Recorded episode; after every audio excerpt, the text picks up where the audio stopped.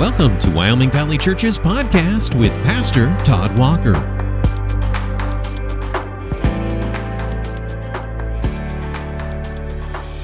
Hey, everybody. Hope everyone's doing well out there today. We want to continue a series we started called Following the Master, talking about what it means and what it looks like to follow Jesus Christ.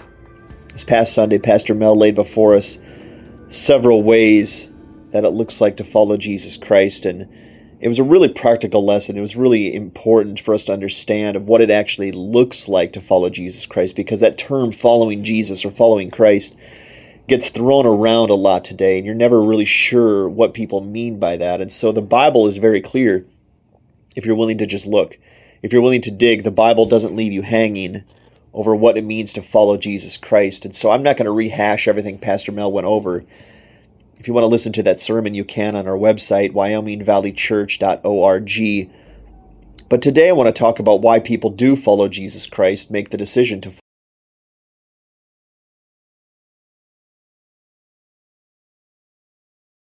It came from Matthew chapter 4, verses 18 to 22. And I'm going to be honest, it's kind of a perplexing passage. It always has been. Even though I'm a Christian and I follow Jesus Christ, I've always been curious at the language in this passage. And I want to just read it now. It's not very long. In Matthew chapter 4, it says in verse 18 While walking by the Sea of Galilee, he, Jesus, saw two brothers, Simon, who was called Peter, and Andrew, his brother, casting a net into the sea, for they were fishermen. And he said to them, Follow me, and I will make you fishers of men. Immediately they left their nets and followed him. And going on from there, he saw two other brothers, James the son of Zebedee and John his brother, in the boat with Zebedee their father, mending their nets. And he called them. Immediately they left the boat and their father and followed him. Now, this is curious because of the immediacy that these people, these men, followed Jesus Christ. I don't know what they knew about Jesus up to this point. It doesn't tell us. Jesus had been on the earth for about 30 years, so he wasn't a stranger to some. But this is the first time he's calling disciples specifically to himself. And so I don't know if Jesus has a following up to this point. He wasn't, again, a stranger to the area or to the region, but it, probably like anybody, he would have had people that knew him and people that didn't know him. And it doesn't tell us if these people know him. It doesn't tell us if Peter and James and John and Andrew know the Lord Jesus Christ at this moment. And that's what's perplexing because of how quickly they decide to follow Jesus Christ. And these guys are in the sea on their boats and they're fishing, they're doing their profession. I want you to imagine whatever your profession is, doing that one day, one normal day, and a man comes in and he says to you, Follow me, and I'm going to change your life. Follow me, and whatever you're doing now, you're going to do the same thing only on a spiritual level, because that's what he says to the fishermen. From now on, you're going to be fishers of men. And there's no questions, there's no confusion, there's no dialogue that goes on here. It's just they leave their nets, they leave their boat, they leave their profession. The two other brothers leave their father in the boat, and they follow Jesus Christ. And I've wondered how could they do such a thing and why would they do such a thing? I don't know what your nature is like as far as following people, following the crowd or not following the crowd. I I have always been the sort of character that did not want to do what the masses were doing and I don't really know why.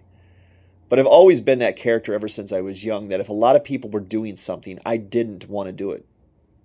And I know that sounds very strange and I don't really know the reasons, only that I thought if everyone's doing it, there must be something wrong with it. And think of the logic behind that. Because generally, other, most people would say the opposite. If a lot of people are doing it, therefore something must be right about it. But I've always been the opposite.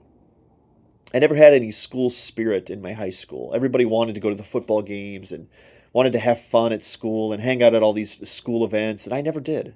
I didn't want to spend one second longer on school grounds than I had to. I didn't have any school spirit. I didn't go to any football games. I didn't go to any basketball games. I didn't want to be there any longer than I had to. But most of my peers, most of my classmates did. They they did everything that a normal student would do. And you would go, well, maybe it was just high school. Maybe didn't like high school. Yeah, perhaps. But that kind of bled into college as well. I went to a, a small campus here in Northeast Pennsylvania, and even though I lived on campus and I, I liked my time there, I didn't have a lot of school spirit there either.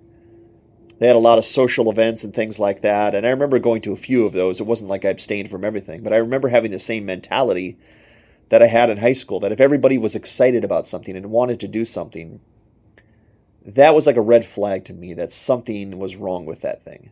And or maybe maybe it was not even that profound. Maybe it was simply that I thought I was too cool for school. Maybe it was a pride thing. Maybe it was just this is how I show people how cool I am by being the Fonzie character and wanting to go the opposite way of everyone else. I don't really know. I haven't really dug at that to that degree, but I've always been the opposite. I've always been skeptical of why people want to do what they want to do.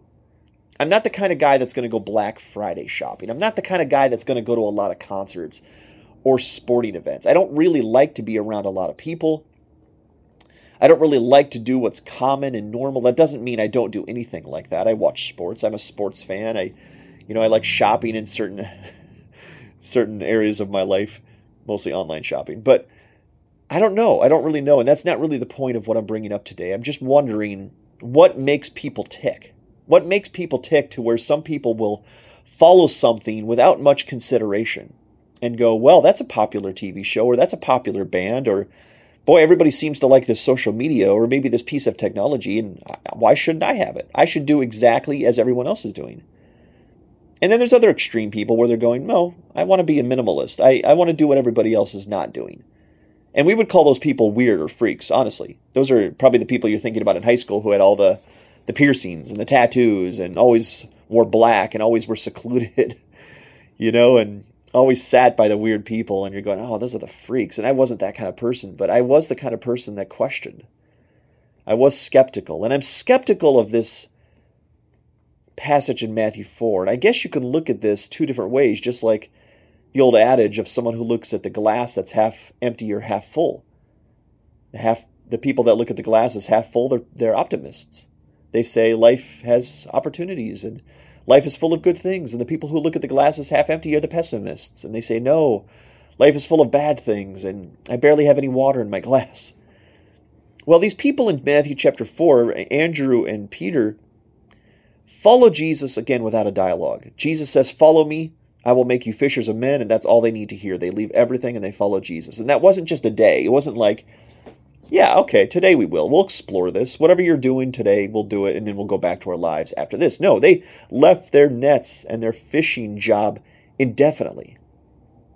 And maybe the same day, Jesus goes to another set of brothers, and they're in the boat with their father, and Jesus says, Follow me. Or it just says he called them, and it says immediately they left their boat and they followed him. Immediately. Both times it has the word immediately. And I'm going to be honest with you guys. I love Jesus and I love Christ, and if he said, Follow me today, I would do it. But if it was my first interaction with a man, and I was first exploring what it meant to be a Christian, I don't do it that quickly.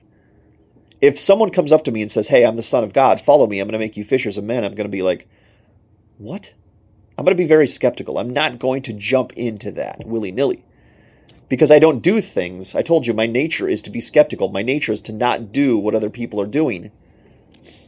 But it's romantic too in a sense what these young men are doing because these young men do have a sense of who Jesus is they must whether they know you know by practicality of what it means to follow Jesus or who Jesus is I don't know but they know something in their spirit they know who Jesus is in their spirit and I'm sure that was born of God and and they say and they have this understanding that yes Jesus is worthy to be followed and they follow him and my Christian experience was kind of the opposite. I professed Jesus Christ ever since I was young, but I didn't really start following him till age 26.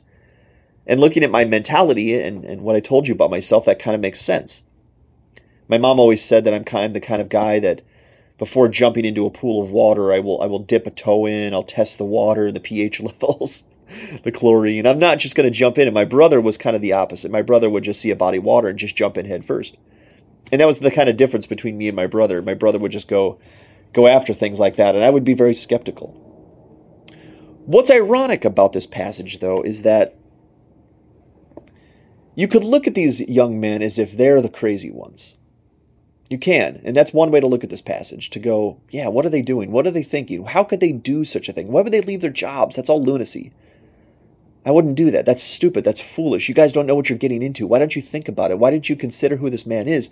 Why don't you look at your options? Why don't you go to school? You know, all kinds of things could be brought up to say these are more sensible options. And these are the first disciples, and we're learning Peter's beginning here because Peter turns out to be one of those classic, well loved, well cherished disciples of Jesus Christ. And this is where he starts. He's in a boat fishing. Jesus calls him and he leaves. And so we have the benefit of hindsight. We can look at this and go, oh, well, Peter made the wise decision. Jesus Christ is the Son of God, and he must have known it, and he got on the right train. He went the right direction, and good, good job, Peter. But again, I told you there's two different ways to look at this. You could look at this very skeptical, or you can look at this and go, well, what was the other option? And that's what I want to think about for the remaining of our time here today is going, Peter and Andrew, James and John followed Jesus Christ. And maybe there's a question mark over why would they do such a thing. But what was the other option? Now, Jesus, we know, is the Son of God. I believe if you're listening to this, you believe Jesus to be the Son of God. You believe He's the Lord and the Savior of the universe, and you've given your life to Him, and that's that's a fantastic thing, and that is the best and most right decision you could possibly make. And this is from a person who is skeptical by nature. I have tasted, I've seen that the Lord is good. I'm all in. And I don't want to go anywhere else. But that was not my journey. I didn't have the journey like Peter and Andrew here. I didn't have the journey like James and John. I worked my way into following Jesus Christ. And honestly, that's shameful because I knew who he was. I knew that he was the Savior. I knew that he was the Lord. And I did. And there would have been me at, at early, my early 20s looking at this passage, and I would have said, why, why would you do that so fast? Why would you follow Jesus so quickly? And why not ask more questions? Why not see who this guy is a little bit? Why not just stick to your jobs? You have a good job. What's wrong with your job? You know, if it's if it's not broke, don't fix it. But I've read this passage recently, and now my my my perspective has changed on this passage. Now I'm asking questions going, why wouldn't they? Why wouldn't they follow Jesus Christ? Why would they delay in following him? Why not follow him immediately? And the reason my perspective has changed is because I know who Jesus is. I know him by by fact, I know him by experience, I know him practical, practicality. I know what it is to have Jesus in my soul, and therefore I cherish him and I consider him precious. And now my perspective has changed. And I look at this passage still skeptical, but skeptical on the other side because I'm going, what if they didn't follow Jesus? What if they looked at Jesus Christ and said, thanks, but no thanks? And they stuck to their job, they stuck to the profession, they continued to be fishermen, they stayed in the boat, nothing changed, and they lived their lives. Well, first of all, we wouldn't know who these men were. These men would not have a legacy. They would have lived their life, they would have been fishermen, they would have got a profession, got some money, they would provide for their family to some degree, and then they would die and pass from the earth recently I watched this documentary on the on the Romanovs. I think I've told you before I like documentaries. I watched this documentary on the Romanov dynasty from Russia, a 300 year span of Romanov Russian rulers, and it goes in this documentary. It does them all, and it's a really long documentary, but it's it's quite interesting because it shows you one after another what these men were like, and they're all varied and vast, and and whatever they were is so different than their fathers and the people before them but I've taken Russian history and I've, I've heard about the Romanovs before, and still I forgot 90% of them. I forgot their names. And these guys were prominent figures in history. These guys were rulers, rulers of a dynasty, and they were there for 30, 40 years, ruling most of them. And yet their legacy is still hanging on, still barely hanging on, based on all that prominence in their background. Well, Andrew and Peter, James and John, if they don't follow Jesus Christ, we never hear about these guys. They have no legacy. Today, they have an enormous legacy. In fact, their legacy continues to echo because in this passage, all the way back, 2,000 some years ago, they said yes to Jesus Christ. And now I'm looking at this passage skeptical the other way because I know who Jesus is, I know what he offers us, and I'm wondering why do people not follow him? Why would anyone delay in following him? Honestly, and that's what I'm going to ask here of the rest of our time is why wouldn't you follow Jesus Christ? What's the other option? See, for these guys, the other option was to stay fishermen, stay with their jobs, stay with their families, never change, live a life, leave a small legacy, be forgotten, and that would be it. Today, we have a lot of people that are doing that. Jesus Christ is around, the gospel is around, churches are all, over the globe, and there's preachers and pastors proclaiming the truth of the gospel, saying Jesus Christ can save your soul, He can give you eternal hope, eternal freedom, eternal security forever. All you need to do is give your life to Him and follow Him. And there's still so many people going, no thanks. And the reason they're saying no is because they're looking at their life going, I don't want to give up what I have. I don't want to give up. Following Jesus means I have to give up things. And I don't want to give up things. And I'm skeptical still, only my object has changed. And I'm looking at this people just kind of like I looked at myself in my early 20s going, what's the problem? Why don't you follow Jesus Christ? Those things that you have in your life, are they really that good? Your job, what is it really doing for you? Okay, it's providing for your family right now. Maybe it's giving you a little bit of prominence in your field right now. Maybe you're held in high regard in your profession right now. But what is it going to do for you in an eternity sense? What's it going to do for you beyond the grave? What is your job going to provide for you a hundred years from now? What about your family? What about your hobbies? What about all those things that you give your love and your passion and your energy to? If you don't follow Jesus Christ, here's the the thing about it that we have to understand is we are following something and someone. And we don't like to think about that. The devil doesn't often let us consider that because it sounds like you either follow Jesus or you don't. No. Really, what happens is you follow Jesus Christ or you follow something and someone else. And you could flip the story in its end and you could say to these people, Jesus is the Lord, He's the Son of God, here's who He is, here's what He's able to do. You could follow him or you could follow your fishing job and you could stay with your dad and you can get whatever they give you. There's the two options follow Jesus Christ or follow your fishing job. And whatever those two things give you, they give you for the rest of eternity. Now, which one do you want? If you put it like that, the story changes and you're going, well, wait a minute. I thought it was either follow Jesus Christ or just remain. No, really what it is is follow Jesus Christ or follow something else. And I don't think that's that's made, been made aware to a lot of people who are saying no to Jesus Christ. They're thinking they're just abstaining from following something that is potentially big and cool and powerful and profound. And they're going, well, okay, if I miss out, I miss out. When I was in college, we had the senior trip, and everybody on our senior class went to a cruise. And I told you, I don't know why I was this way, but I remember not wanting to go because everybody wanted to go. Everybody was excited about the cruise, and therefore I wasn't excited about the cruise. And I don't know, again, I don't know why I'm built that way, but I remember my friends and my, my cousin there trying to talk me into going on the cruise, saying, You're going to miss out. This is going to be the trip of a lifetime. I can't believe you don't want to go. And I, I stuck my ground and I you know dug my heels in and said, I don't want to go. I'm not going to go. And I didn't go. And they had a blast. And it's obvious because it's a cruise and it's it's all your peers and your friends. Why wouldn't you go on the cruise? And I remember thinking, oh man, maybe I should have gone. You know, and how stupid that was. Why didn't I go? Why didn't I want to go on the cruise? And it was like, okay, I missed out on fun. But you know, life kind of throws you more opportunities, right? It's like if you miss a cruise, there'll be another trip. If you miss a trip with these friends, there'll be another trip with uh, different kinds of friends. If you don't marry this girl, there's going to be another girl. If you don't go on this, there'll be another thing, another opportunity. And that's kind of how people look at Jesus Christ going, if I don't follow Jesus Christ, at least I got all this stuff. And if he's really cool and really profound and really powerful, and I miss out, it's going to be a bummer, but it's not going to be devastating.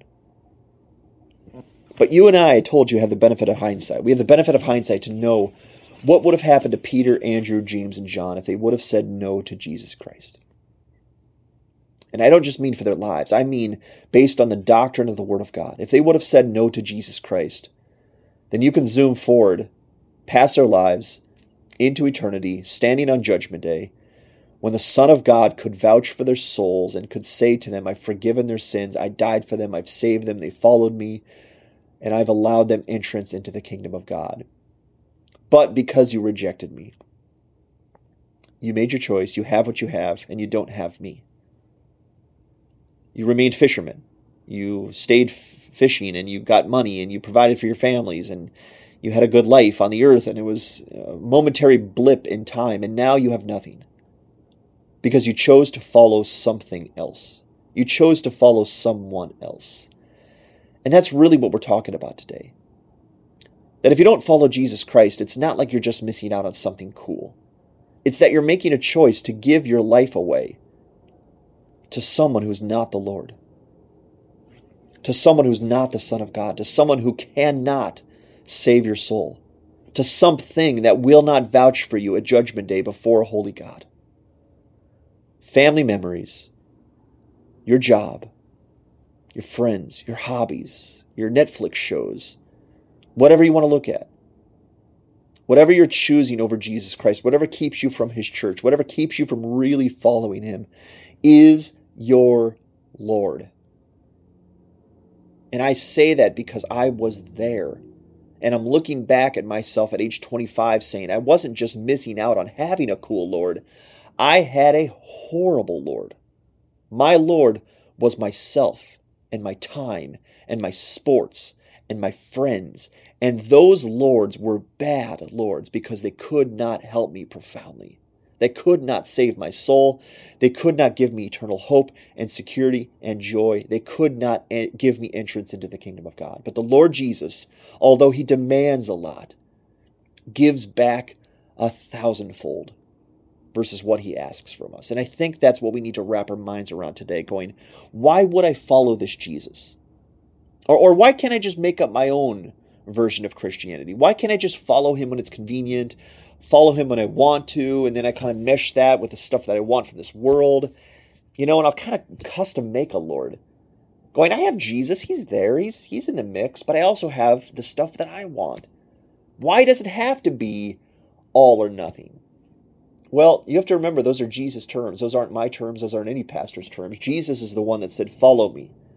He said, Renounce everything, pick up your cross daily, and follow me. Those are actually Jesus' words. Those are his terms to following him. So if you don't do that, you don't follow him. And if you don't follow him according to what we're saying today, then you follow something else. It's not that you don't have a Lord, it's that you have a Lord who's not the Son of God. You are renouncing everything. You are picking up your cross. You are following something and someone. It just doesn't happen to be anyone who can help you. And I don't know if this is making sense today. I'm going to be honest. This sounds a little jumbled as I speak about this today. But it resonated in my mind as I thought about this passage, going, why would they follow Jesus so immediate, so quickly, with no discussion, with no dialogue? Just jump out of their boats, give up their profession, leave their dad, and follow Jesus Christ for the rest of their lives. Why? And now I'm completely get it. I, I understand. And I'm going, wow, how wise were they? How smart were they to go, well, fishing can't do that for me. My dad can't save my soul. I won't have a legacy if I don't follow Jesus Christ. Jesus Christ came down from heaven. He's the Son of God. And if I have him, I have everything. And if I don't have him, I'm stripped of everything. And I just want to leave that with you. I just want to leave that thought with you today to say, what are the choices you're making today? The choices you're making today are not neutral. Don't let the devil tell you that your choices today are neutral or organic and you're just going with the flow. You're not. You're either choosing the Lord Jesus Christ or you're choosing a false Lord. You're choosing a Lord who cannot help you. And the devil blurs that and makes it think like, no, okay, even if he is cool, we'll figure that out. Although we're really skeptical if Jesus is who he says he is. But even if he is, there's going to be another Lord. There's going to be another salvation. There's going to be another kingdom. There's going to be another cool thing you can experience. And he's lying. Because the reality of Scripture says if you don't have Jesus Christ, you have nothing. You have nothing. You have no Lord. You have no salvation. You have no forgiveness. You have no eternal hope. You have no eternal life. You have nothing.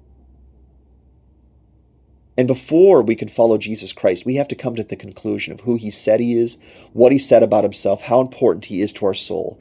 And therefore, we have to say, like Peter and, and Andrew and James and John, I will follow you no matter what, because I cannot imagine having anybody but you being my Lord and my Savior. I hope you understand what I'm talking about today. I hope you understand the value of Jesus Christ to your soul. And I hope you understand that the choices you're making today are defining what you are. whatever you're choosing today, whatever choices you make today, are going to be carried with you into eternity. If it's not Jesus, then who is it? If it's not the Savior and the Lord and the God of the universe, then who is your Savior? Who is your Lord? And where will you be at Judgment Day? And where will you be following Judgment Day? I pray that you'd think about these things today and you'd consider Jesus and you'd consider having your perspective change to look at his great worth and say, it's obvious. It's obvious. I have to have the Son of God. I have to have the Lord of the universe. I have to have the King of Kings vouching for my soul at Judgment Day. Otherwise, I am completely undone. I have no legacy. I will be dead and forgotten, and I will be buried, and I will be burned because I rejected the only true Lord of the universe and I remained in my sins. Guys, that's not an option. If you understand anything about Scripture, it's not an option to reject Jesus Christ and to have any sort of future. And I pray that you think about this today, and I pray you consider your choices today, and you look to Jesus with a fresh energy today and say, once again, or for the first time, I'm yours, and I mean it, and I will follow you, no matter what that looks like, because I want you as my Lord and my Savior for the rest of eternity. I thank you for listening. Many blessings. Thanks for listening to the Wyoming Valley Church podcast. Join us for worship Sunday mornings beginning at 10:30. We're located in the Dolphin Plaza on Highway 315 in Wilkes-Barre. Learn more about us at wyomingvalleychurch.org. Wyoming Valley Church, a place where all are welcome.